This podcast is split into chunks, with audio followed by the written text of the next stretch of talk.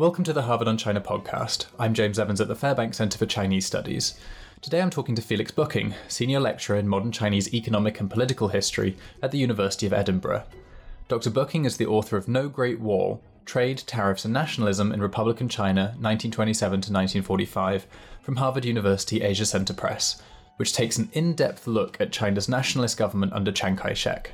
In particular, he examines how a collapse in international trade, tariff revenues, and fiscal policy led to the downfall of the nationalist government during the Second Sino-Japanese War. So Felix Boecking, welcome to the Harvard on China podcast. Thank you for having me. It's great to be here.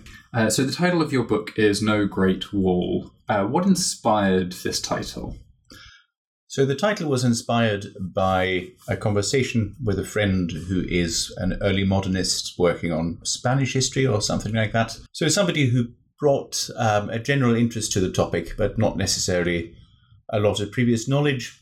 And I had been thinking about the book mostly in terms of the subtitle, Trade, Tariffs and Nationalism in Republican China. And he um, said, well, that's all very nice, but you need something punchier for the title, so how about you call it The Great Wall of Tariffs? And I said, well, no, because it wasn't actually a Great Wall of Tariffs. It turns out that the nationalist government really wasn't that good at using uh, tariffs to keep out imports for reasons that we'll get into in a moment. And then I thought, well, actually, but I like the kind of like the idea, so if it's not a Great Wall of Tariffs, what is it? It's No Great Wall. And that's how I ended up with No Great Wall, Trade, Tariffs and Nationalism. There are sort of three big aspects to your book, and when you present on the book, this is how you sort of divide it, is in protectionism, unintended effects, and then when trade turned into a real war. What led you to sort of divide the topic in those three sections? So the way I went about writing the book um, and the way I went about researching it uh, really are linked. I knew I had a year in the archives in Nanjing, and in that year I just tried to read as much as possible, and then I got back to uh, the other Cambridge, sat down, let the dust settle, and tried to organise my material, and ended up with a structure which is about how the Nationalist Party of Chiang Kai-shek gets to the point where it has control over the Chinese maritime customs, how it uses customs to enforce a tariff policy that serves the aims of its fiscal policy, how the customs use economic modernity and administrative modernity, how they counter the rise of smuggling, and then the effects um, of uh, the war, um, and also the effects of uh, tariff policy on the trade in selected commodities. Um, so, I mean, that's the six chapters of the book, um, but I think all these things you can put under the three headings um, because the big question Uh, to be asked about nationalist fiscal policy really is, does it work? What are the objectives on which we judge whether it works? And what does it do in terms of delivering revenue and protecting the growth of China's domestic industries, which are the two aims which the nationalists stress in all their policy pronouncements um, about this? We then have the questions that are linked to the rise of smuggling, Um, about the unintended consequences of tariff policy, and that is also where consumer behavior comes in very importantly, because you can raise a tariff on a selected good um, if you want to reduce the level at which it is imported, but if uh, you have a situation in which that good is available in smuggled form, then maybe consumers are going to switch to consuming the smuggled good instead. And that means that raising tariffs may have the effect of creating an illegal economy. And then we have um, the whole question of the war. We have the fact that Japan is uh, the most important economic threat as well as political threat to China in the nineteen thirties. So these two things are very clearly linked. The economic war and aggression of um, the nineteen thirties and the military and political war that begins um, in um, nineteen thirty-seven. So the book is organized into six chapters, but um, a lot of these chapters, particularly the early ones, are there to set up context. And the three important things, I think, are protectionism and fiscal policy, the unintended uh, consequences of uh, fiscal policy, and then the war and what it does to the Chinese economy and to the nationalist state. So a lot of your book is really about this question of state capacity. So that is the state's ability to be able to raise revenue from tariffs and therefore sort of pay its soldiers or pay its civil servants in order to run the state apparatus. how did you approach starting this topic? Did you look at state capacity first and that led you on to looking at tariffs, or was it the other way around? It really was the other way around. I started with something that has always seemed to be a very circular uh, argument in the secondary literature, the idea that the nationalists lost um, the Chinese Civil War in nineteen forty-nine, and because they lost the Civil War, they had to have been incompetent and corrupt and really uninterested in improving the governance of China even before the war, because surely if they had not been all of those things, inco- incompetent and corrupt and disinterested, they would never have lost uh, that civil war. So it is a completely circular argument, which to me always seemed unsatisfactory on an intellectual level. I got into the study of Chinese fiscal policy and specifically tariff policy through my PhD, which was uh, tied to um, the files of the Chinese Maritime Customs Service, which are kept at the Second Historical Archives of China in Nanjing. And the specification was basically write a PhD that involves those files. And it seemed to me that really the core question here was how well tariffs had been used for fiscal policy. And that also that question would allow us to answer the question of whether the nationalists are a competent regime before the war up until nineteen thirty-seven, or whether the rot and the decay in nationalist governance is something that goes back um, across the nineteen thirty-seven divide.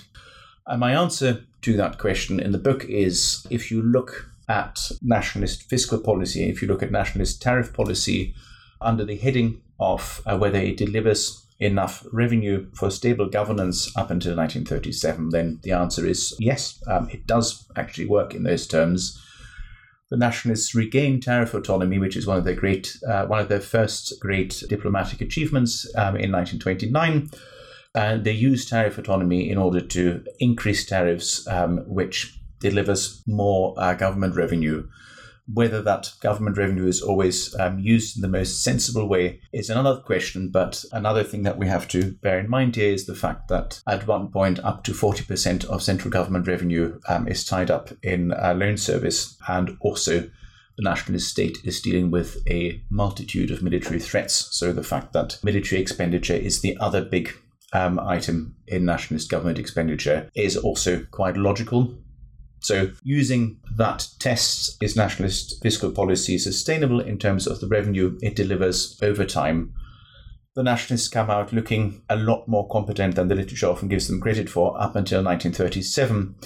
And I say that not because I'm an apologist for the nationalist government of Chiang Kai-shek, but because it seems to me that if it is the case that the nationalists are a reasonably competent uh, government until nineteen thirty-seven, when judged on the basis of their fiscal policy, specifically their tariff policy, then the roots of nationalist decline must lie in the war era to an extent that we haven't perhaps previously appreciated.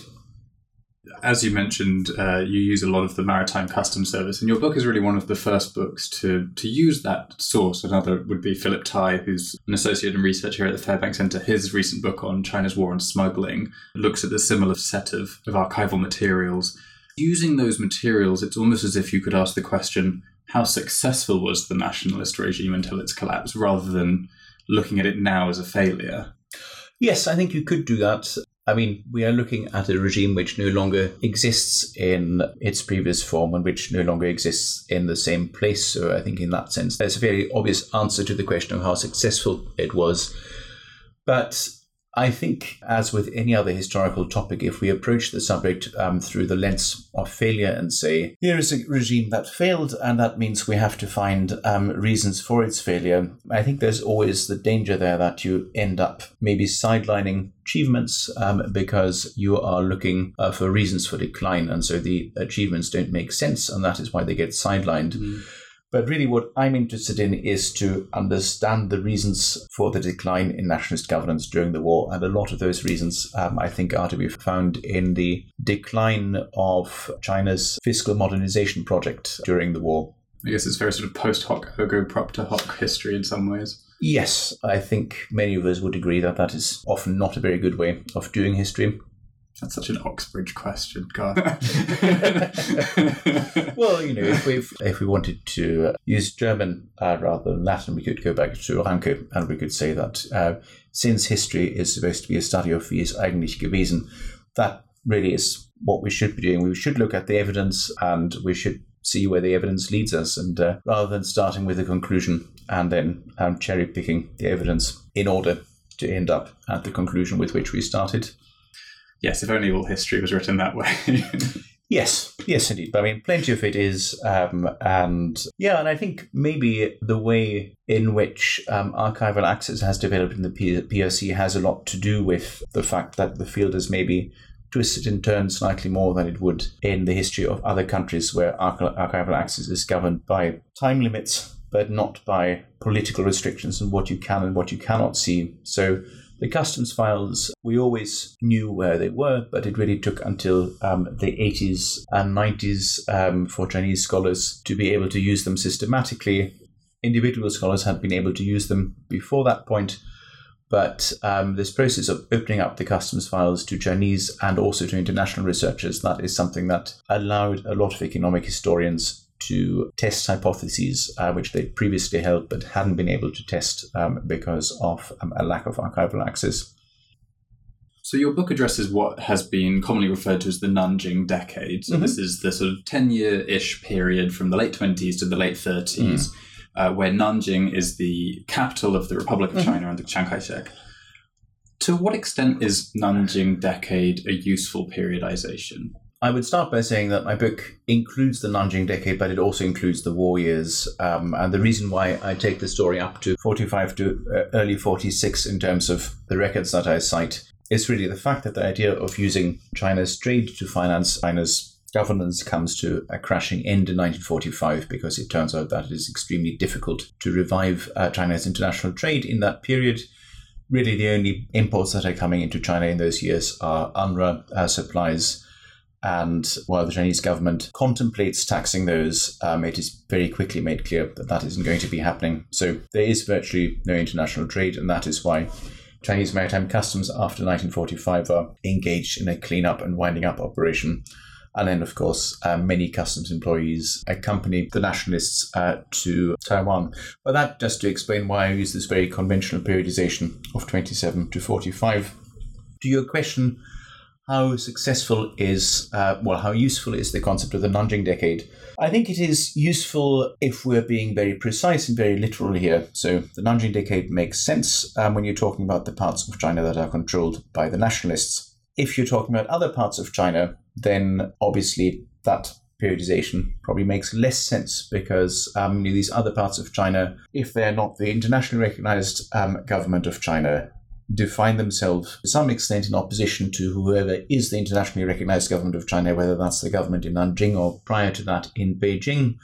But the one common misconception about the Nanjing decade is that this is a decade when the nationalists are not just the internationally recognized and not just maybe the most prominent, but also the only government of the Republic of China. And that, of course, as we know, is very misleading. We have competing power holders um, throughout China who range in complexity from people who would very accurately be described as warlords to competing regimes to the nationalists, which have their own ideology, which have their own political systems, where really we might say that in many ways they are not so very different um, from the nationalists. And yet, because the nationalists are internationally recognized, they are the ones we think of as the government of China during that period. And the fact that for many people in other parts of China, the existence of the nationalist government in Nanjing was close to completely irrelevant is something that doesn't always come out in the scholarship.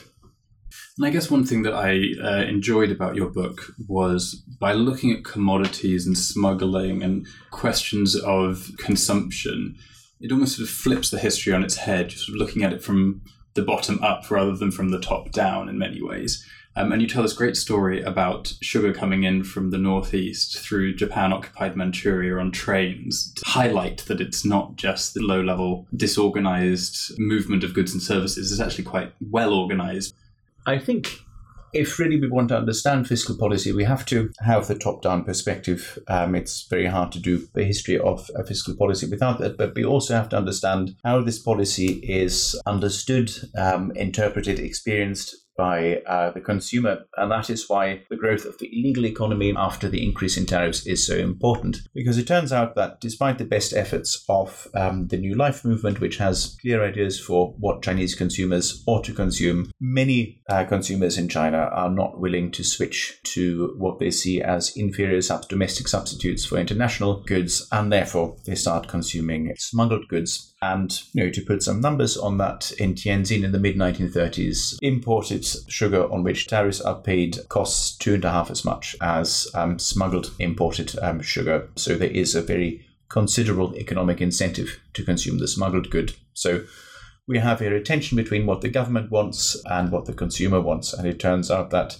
political affiliation, citizenship, sense of belonging, and the decisions that consumers make do not always line up exactly. There is, in some of the literature, a very moral tone about uh, people who consume smuggled goods, which I think is perhaps not very helpful to understanding how Chinese consumers actually make their decisions. I think it's much more helpful to try and get to, the, to a framework where you think about the fact that it's possible to be both a patriotic Chinese person and also somebody who likes to consume goods which are suddenly available in the market at a much more affordable price. So the moral judgment, I think, is a difficult one. You can see why the nationalist government chooses to make a certain kind of moral judgment. What I would say is that um, that may very well be true, but it's maybe not the way to try and understand why Chinese economic consumers decide to consume smuggled uh, goods, particularly if you think about the fact that a lot of them, at a time of economic hardship in China, are operating under very severe budget constraints. So if it is easier to feed your family using smuggled goods, then does the moral judgment still come out the same way? A question that someone like Michael Sony might ask is if there is less revenue from the citizenship to feed sort of the government coffers, then you have less money to pay your soldiers. And if you have a large threat from an external force, then things are not necessarily going to go well. Certainly, I think that's that's an important point to make, and that is actually a way in which the payment of taxes suddenly becomes um, very uh, political again. Um, there I would say that if you look at the revenue figures for the nineteen thirties, despite the existence of uh, this illegal economy, Chinese tariff revenue is on a midterm increase after nineteen twenty-nine, and quite a significant one because of uh, China's regaining tariff autonomy. So even though there is an illegal economy, um, the nationalist government not only does not go bankrupt before nineteen thirty-seven, it also manages to increase its government revenue. So we see fiscal stability up until that point in nineteen thirty-seven, and um, it really is the war that changes that balance.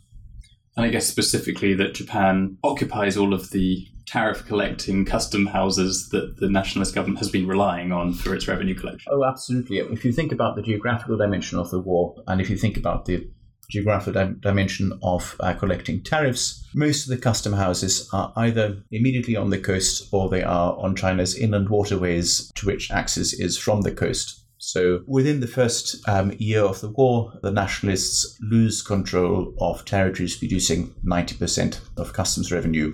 They lose control of this very important revenue precisely at the point that they need more money to pay for uh, the war. And again, to put some numbers on that, uh, on uh, the eve of war, customs receipts uh, account for um, over forty percent of central government uh, revenue for the nationalists. So it's the single most important item of revenue collection. And that goes um, within the first year of the war. And so it, it really is quite remarkable that um, the nationalists keep paying interest on uh, foreign loans and indemnities up until early thirty-nine, even at a point when all that tax revenue has already gone and when really they need this money to fund the war. So your second book is tentatively titled Economics on the Edge, and it's examining the impact of economists in China from nineteen forty-nine to the present, especially looking at the impact of those who came to teach economics after seventy-eight and their training before that time. What inspired this direction for your second project? The second project, um, and thank you for letting me talk about that as well, was really inspired by a series of conversations I had with an extraordinary gentleman in China called Yang Jingyuan, who was um, on the economics faculty at Nankai for a very long time. And I um, got to talk to him because I was at a conference in Nanjing, and one of the Uh, Nankai professor said, oh, you really should talk to my PhD advisor, because he worked in the Nationalist Ministry of Finance during the Second World War. And I at first thought I'd misheard. So we went over this again, and I figured out that I had, in fact, understood her. And I had two extraordinary conversations um, with uh, Yang Jingyuan. Uh, the first time he was ninety-eight, the second time he was one hundred and one. We emailed for a bit after that. Um, he has now passed on, sadly, but at a very great age. And Yang is so extraordinary because he joined the Northern Expedition in nineteen twenty-five, and I remember sitting on his sofa in Tianjin in two thousand nine when he told me about this, and that was just a mind-blowing moment to be able to talk to somebody about what they did in nineteen twenty-five in the year two thousand nine. Uh, he was a master's student and a researcher at Nankai before the war, worked in the Ministry of Finance uh, during the war, um, was one of the last Boxer Indemnity Scholars at Oxford after the war, and then went to Nankai to teach economics. And um, first he did very well because he was the person who had a foreign doctorate, um, and then he was purged because it was a foreign doctorate, and a foreign doctorate um, from Britain at that That. And he was not allowed to publish under his own name. He did lots of translations. Um, in nineteen seventy-eight, he was rehabilitated at the age of seventy. He stopped teaching formally at eighty-seven. He retired. Uh, he stopped supervising graduate students at the age of ninety-three. He brought out the most recent translation of The Wealth of Nations into Chinese when he was ninety. And we both know that that is not a short book. And then um, just really to top it off, at the age of ninety-five, he decided that he was unhappy with uh, parts of the translation. So he um, redid it um, when he was ninety-five and ninety-six. So an extraordinary, extraordinary man, really, and you know, an example of this tradition of Chinese intellectuals who somehow managed to have a career against all the odds. I mean, he, he didn't like the nationalists very much, which is why he went to Nankai in the thirties. He did work for them during the war, but reluctantly, the communists didn't like him very much for large parts of his career. And still, there is this extraordinarily productive mind. And I was telling uh, one of my friends the story of um, those meetings with Professor Yang, and she just said, well, look, that should be your second book, because this uh, this man's life really is a history of uh, economics um, as a discipline in the P R C. And I thought about it, and then I thought, well, she's exactly right. It should be. Yeah, what a great uh, story about one man's life embodying a, a field. Yeah, and if you then start digging down a little bit, you find that there are a lot of stories like that. Um, no, there's a crop of economists live to a very old age who um, have remarkably um, similar experiences in living through all the upheavals of this period. At the moment, uh, you're currently on leave from the University of Edinburgh, and you're at the Woodrow Wilson Center in Washington, D C So the people that you hang out with are somewhat of a different crowd in uh, the D C policy sphere.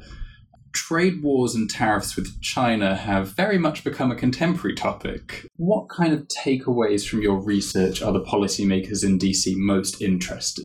So thinking across the two uh, projects there, from the first um, project, it really is this idea of the unintended consequences of um a tariff war. The lesson there, I think, is that you need to be very certain of what you want in a tariff war. You need to be very certain that you thought through all the possibly unintended consequences. Um, and you also need to have some kind of yardstick in place so that you know when you have got it. How do you know that you've won a trade war if you don't know what it is that you should be measuring? So that, I think, would be the, the main lesson coming out of the first book. Um, I would add to that a second lesson. Um, you know, when we think about trade wars and real wars in um, China in the nineteen thirties, all that very uh, militaristic rhetoric around trade wars suddenly looks a bit different, because you know we know what the difference is between a trade war and a real war. In one, people die; in the other one, uh, they don't. So what I always hope that people are going to take away from that first book is this idea that maybe in a trade dispute, we should rely on forensic language rather than this kind of rhetoric about imports um, being a kind of invasion uh, and all of that, because the Chinese example from the nineteen thirties reminds us of just what that difference is, and you know, how it literally is a difference between life and death. And in terms of the second project, there really are three major points um, that I make. One is China has a tradition of economics that goes back before nineteen seventy-eight, which is still very often used as a generational divide in Chinese economics, so that the experiences of the people who teach in the nineteen eighties are very often not taken into account um, in discussions of Chinese economics in the reform period. Whereas to me, it stands to reason that if you are a professor of economics in the early nineteen eighties, you were probably trained before the Cultural Revolution, and that therefore is the knowledge on which you draw when you're allowed to teach again. Then the comparative angle, the idea of trying to see whether things that happen in China also happen in other, uh, especially socialist countries. And it turns out that a lot of the political debates on economics in the P R C in the nineteen fifties are very similar to our debates that are being had in the G D R. In uh, East Germany. In yeah. East Germany, yes, indeed. And then the third point, and that I think is the one with the most immediate policy relevance, uh, this question of whether Chinese economics might be headed to a different place from um, economics in the West, uh, particularly neoliberal economics, because for a time in the eighties and nineties, the assumption was that now that Chinese economists had the chance to study neoliberal economics, surely they would want to become more like American economists, and they would move in a direction of supporting um, the ever greater liberalization of the Chinese economy and an ever smaller role of uh, the state and the party. And it turns out that there are certain boundaries to the academic discourse in the P R C, which if you are an economist with any sense of self-preservation, you do not cross. So that is the third idea, and, and the one with the most policy relevance, that it's useful to think about the past of economics as a discipline in China, to think about whether there are ways in which the field is developing at the moment that might be different from what we're seeing in the economics field elsewhere. To finish up, we have a quick fire round. It's called the Fairbank Five. And the idea is it's going to give our listeners a little bit more of a, an insight into your own experiences in researching and learning about China. So our first question is, what is your favorite Chinese food? That's easy. Uh, Jianbing. Uh, Chinese breakfast pancakes. It's, to me, it's the best way to start um, a day in the archives. I know of no other breakfast food which has so many different ingredients. So yes, Jianbing sets me up very nicely. I like that everything is oriented around a day in the archives. It's a, an important trait for an historian. Well, you also need your treats to, um, you know, to get you through the day in the archives. Um, Indeed. Uh, your favourite place in China?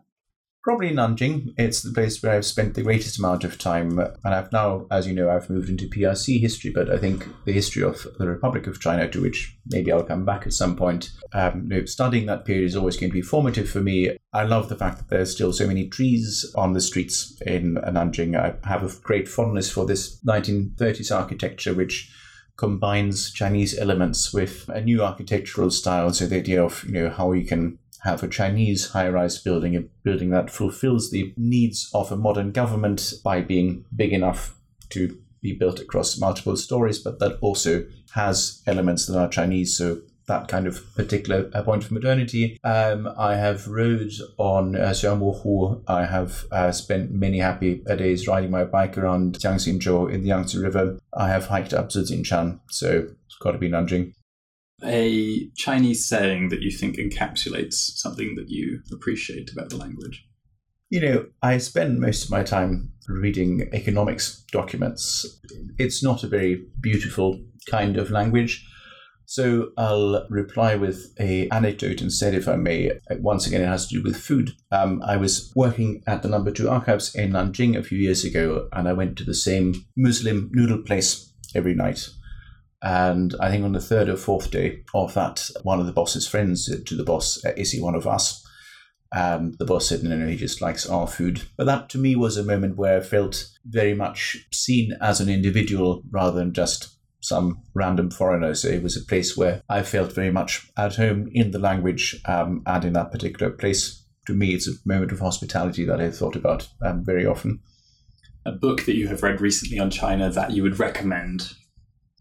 So I think John Wong's book on uh, Hao Kuan, the uh, comprador, um, uh, is really important because for a long time, the secondary literature treated compradors as essentially inferior to Western merchants, and as, you know, even uh, the work of Yen Ping Hao makes the case that, you know, the comprador is important by, you know, not being as much of a second-tier merchant as it was previously thought, whereas what John does is to say, okay, here is a way in which we need to rethink the history of China's role in global capitalism in the nineteenth century by looking at um, these compradors who are at the heart of merchant networks. That is probably the biggest intervention in the field of Chinese economic history that I can think of. Wonderful book. Um, everyone should read it.